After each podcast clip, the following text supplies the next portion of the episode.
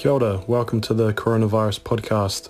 My name's Te Waiarangi and um, I've been quite enjoying some downtime lately, um, but I am really grateful that we're going to level two and I can hopefully uh, see my mum who lives quite far away from me. Kia ora, New Zealand. Welcome to level two. Perhaps you're getting a haircut today, or you might have plans to catch up with a friend, or you're taking a trip to visit family out of town. Well, whatever you're up to today, stay safe. I hope you're enjoying your new found freedom. Later this episode, our producer Sonia Sly is taking a look at what COVID 19 has been like for businesses in rural parts of New Zealand. But first, let's get to the headlines. We had more good news yesterday. On the last day of level 3, there were no new cases in New Zealand.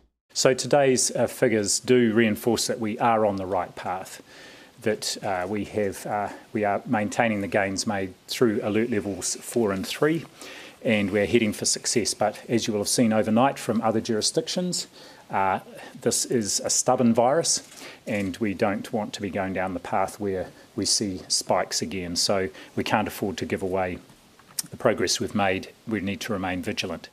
Dr. Ashley Bloomfield was referring to Singapore and Germany, both of which have seen a surge in new cases after seeming to have brought the virus under control.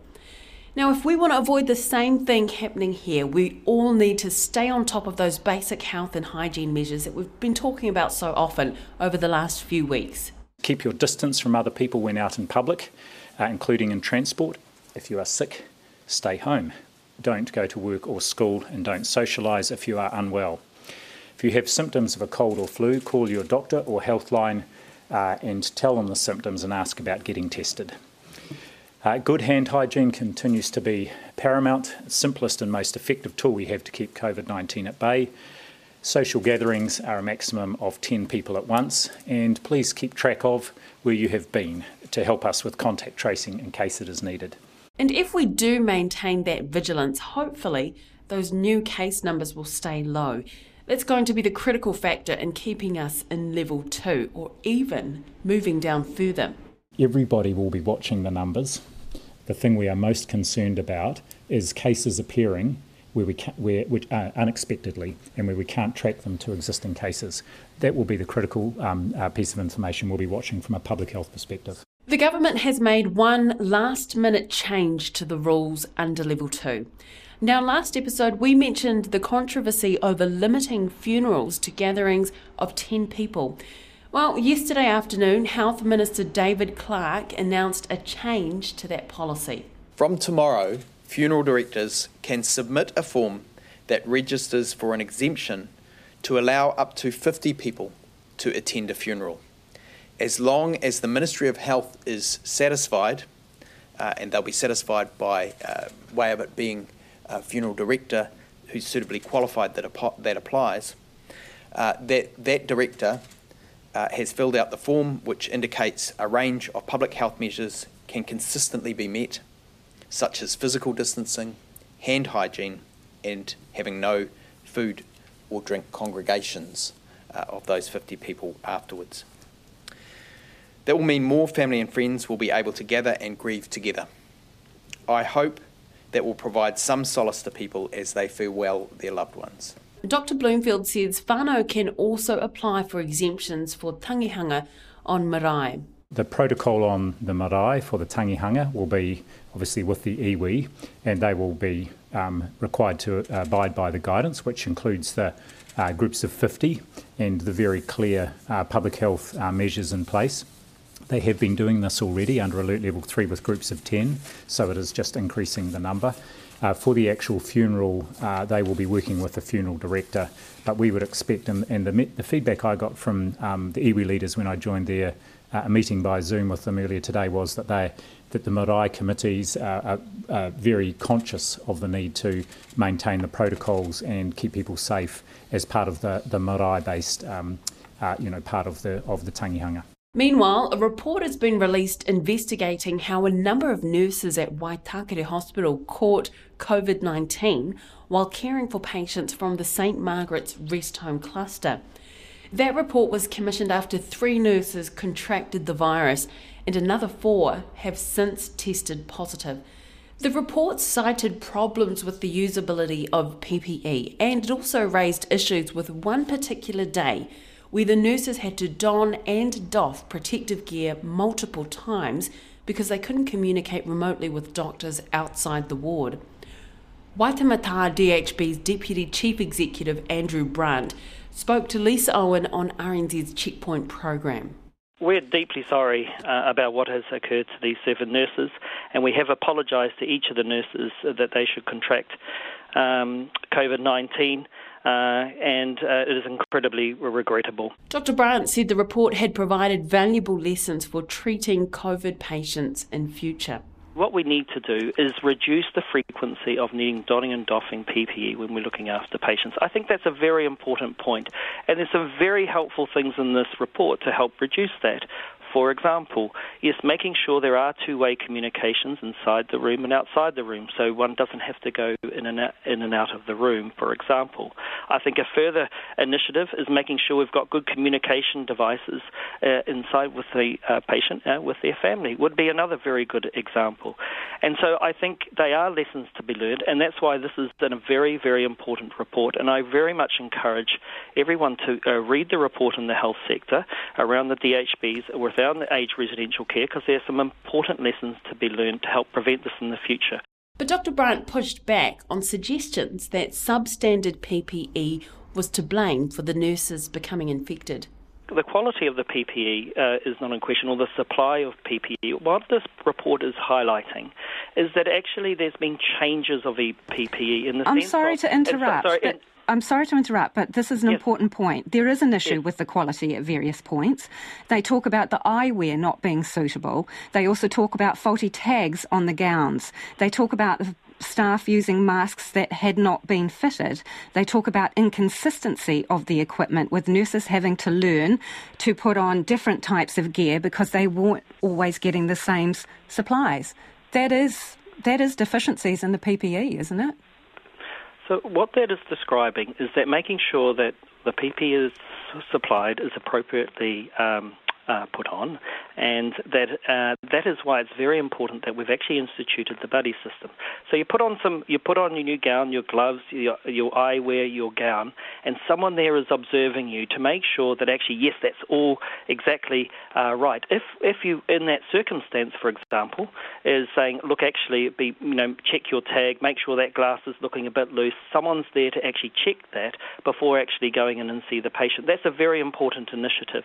The big news today will be the release of the budget. We've already seen some parts of it, including a massive boost in health spending. But Prime Minister Jacinda Ardern is signalling there will be large increases in government spending in other areas too. Our plan is to invest. By investing, we will create jobs and get the economy moving again. Just as the rising tide lifts all boats, a growing economy has the ability to support us all and allows us to bring the government book back, books back into the black. Now, this is not going to be the work of just one budget. It will require relentless focus on growth and jobs, and not just growth for growth's sake, but in a way that acknowledges we have challenges to our environment, to our well-being, that we can also use this time to help resolve. By the way, if you've been regularly watching the Prime Minister's press briefings, you might notice she usually goes along wearing something created by New Zealand designers. And if you've seen something you think you might like or you wouldn't mind getting yourself, then you might be interested to know that more than 130 New Zealand fashion brands and retailers are setting up a special shopping event tonight. You can check it out at togethertoday.co.nz. Now, our producer Sonia Sly takes a look at how the COVID 19 lockdown has affected rural businesses. Rurally, we're busy, but there's definitely much more engagement. You, you know your patients, you know them well, we know where people work, we know maybe what their routine is. We're able to try and be as flexible as we can around that.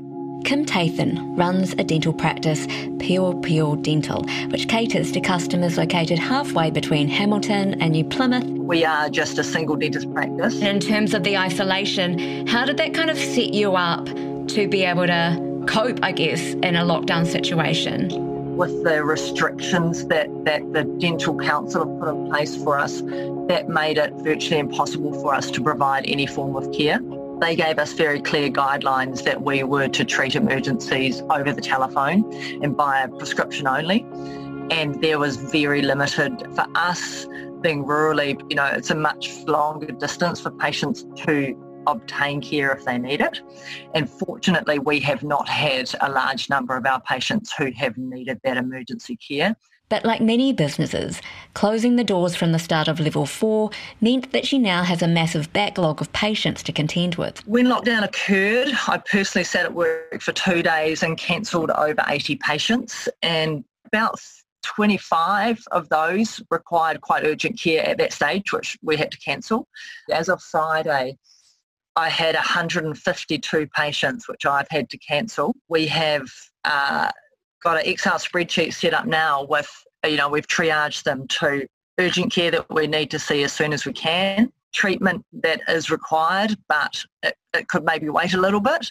And unfortunately, during this lockdown period, you know, some of that treatment that could wait has now moved into the urgent care category.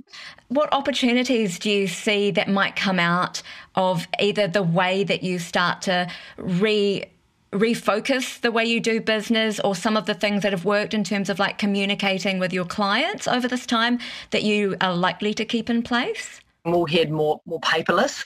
Uh, where there's a lot of information we need from our patients to, um, to treat them safely and to understand um, what their concerns are and how we can help them. And traditionally, we've done that by questioning the patients when they arrive. Or but now, you know, we'll be doing that via email prior to their appointment. So there'll be a lot more information gained from our patients prior to their appointment via email. And in a rural environment, maybe not everyone has internet or has email. We've done it previously by phone, and so we'll continue to do that. And so an appointment won't just be necessarily with us turning up on the day. Two to three days prior, there'll be information we send to patients and we ask them to return to us. One concern for many dental practices and businesses where close contact is an issue is the use of PPE. Access to PPE has been quite horrendous. Um, I don't think it's actually made any difference whether you are rural or if you are urban. Dentistry has been completely thrown under the bus with regard to PPE. There is the added cost of PPE, which a lot of dentists will just have to itemise separately for the appointment depending on the risk levels and what PPE are required. PPE has been our um, biggest headache as to what we need and how we're going to obtain it and has actually probably been the reason why a lot of the public think that there was a difference for what care we could provide at level four versus level three. There was really no difference in, in care we could provide in those emergency situations. It just took all of those weeks of level four for dentists to try and uh, obtain the PPE that was required and for the government to give us good indications of what we actually needed. PPE is a, is a huge concern and um, the government has been uh, terrible in their support for dentists in that regard. They actually even requisitioned PPE that had been sourced privately by dental companies who were selling it to dentists and they had to unfortunately call those dentists and say, I'm sorry, the PPE you have ordered, we cannot now provide because the government has requisitioned it for their supply and they won't be providing it to you. But now there are other issues. Along with a backlog of patients to contend with, unemployment is also on the rise. So, what kind of effect will that likely have on a rural business like Kim's? The irony is um, people never like visiting the dentist, and yet I think in the first week of lockdown, the, the second most Googled question out there is, are dentists open during um, during lockdown? No one wants to come and visit us, but we are um, apparently still a necessity when you're in pain. So I definitely think um, you know, people will prioritise where they spend their money. We may not be classified by many as an essential spend. People will still need their toothaches dealt with and it just depends um, when they do have that pain. There's a number of options you can choose when you're in pain, and I anticipate that people may well then choose a cheaper option rather than a more expensive option, which unfortunately may lead to more tooth extractions than, than the saving of teeth. Now, moving from teeth to something to tempt your taste buds. Something that is soft, crunchy, light, uh, elegant. Meet Francesca Bonventre. She lives in the Chatham Islands and runs a business called Go Wild. They make freeze dried honey, and it sounds delectable. It's a good final touch on a dish.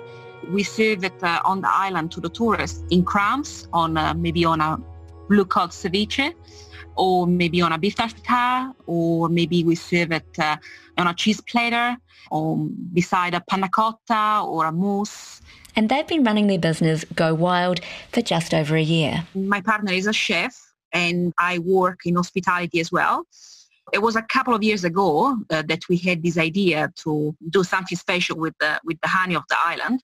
So, who are your customers? Are they tourists who would normally come to the island? They are Kiwis. I guess international tourists, uh, once they get to New Zealand, they have a lot to see and so many times don't even realize where the Chatham Islands are. And we are uh, two hours away from the mainland. Now that I guess international tourism is pretty much off the cards for the immediate or even medium term, do you see that as an opportunity that will benefit your business? Absolutely, because uh, there will be more interest uh, uh, towards New Zealand made. Uh, we have a lot of walks, a lot of uh, endemic birds and plants, shin hunting. Uh, we are a chosen destination, especially for Kiwis. And our one being a regional product of New Zealand, I'm sure there will be much more attention because people are not looking elsewhere. They are looking into their own backyard. And I'm sure the Chathams in general will be promoted in the next few months. And Francesca has her sights set on expanding. Uh, diversifying, that's the key for me.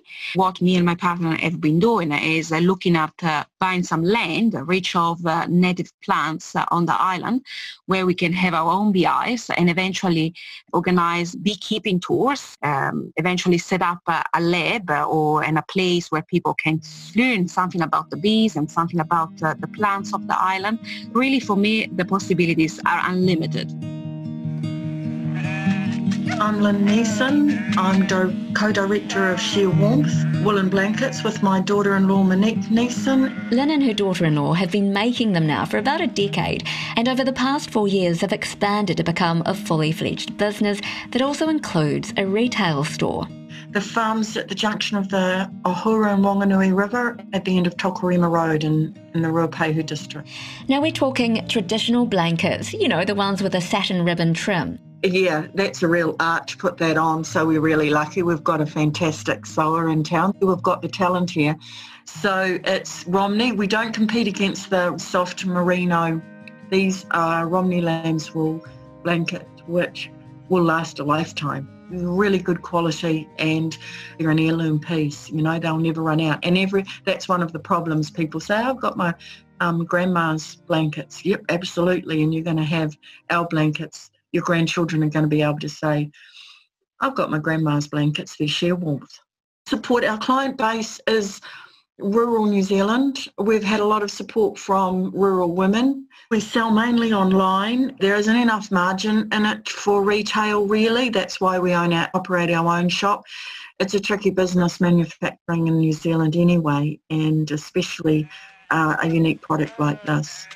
I thought everybody had like converted to duvets these days, but it's good to see that you've been able to use like a natural product, a local natural product, and to be able to make everything locally. We're the only people in New Zealand making traditional wool blankets. Yeah, so I think that we can springboard off it. And yeah, your comment about people going to duvets, absolutely, but blankets are just really complemented. So it was a niche market. We recognised the um, gap in the market, especially for baby blankets, and then the business has just grown from there. But in light of the pandemic, Shear Warmth, along with other businesses, had come to a standstill. And for Shear Warmth, this meant interrupting the production process. That's right. Well, we wait until the lambs get shorn in January. So that's sort of the start of each line. That process, it takes us about four or five months to finish the line of blankets. And that was one of the issues we had with lockdown. We were waiting for our winter line. It was three quarters of the way through the process of being made and we couldn't get it back until just last week. So that sort of held us up for a good five or six weeks. Like many New Zealanders, Lynn is rearing to go when level two hits, and it'll be business almost as usual. We're looking at opening the store on Thursday and our sewer is there today. She's been there since it's been level three, so she's okay with that. We just have to think about putting processes in place to keep her safe and keep the systems running. And keeping production local has been an essential part of their success. Being rural, it's always been a fantastic advantage because our business, it's from our sheep to your bed. It's vertically integrated. We control the whole process and the actual obstacles of distance have been something that we've been dealing with. You can't underestimate the, the advantage of that really. Many thanks to Lynn, Francesca and Kim and also a special thanks to Rural Women New Zealand. Kia ora, Sonia. That's all from us this episode. We'll be back with you tomorrow. Kia haumaru, kia kaha, mā te wā. The Coronavirus podcast is presented by me, Indira Stewart. It's produced by William Ray, Sonia Sly, and Katie Gossett. Our sound engineer is Adrian Holley, and the executive producer is Tim Watkin. You can subscribe to the Coronavirus podcast anywhere, and it's free. Just go to the podcast and series page at rnz.co.nz.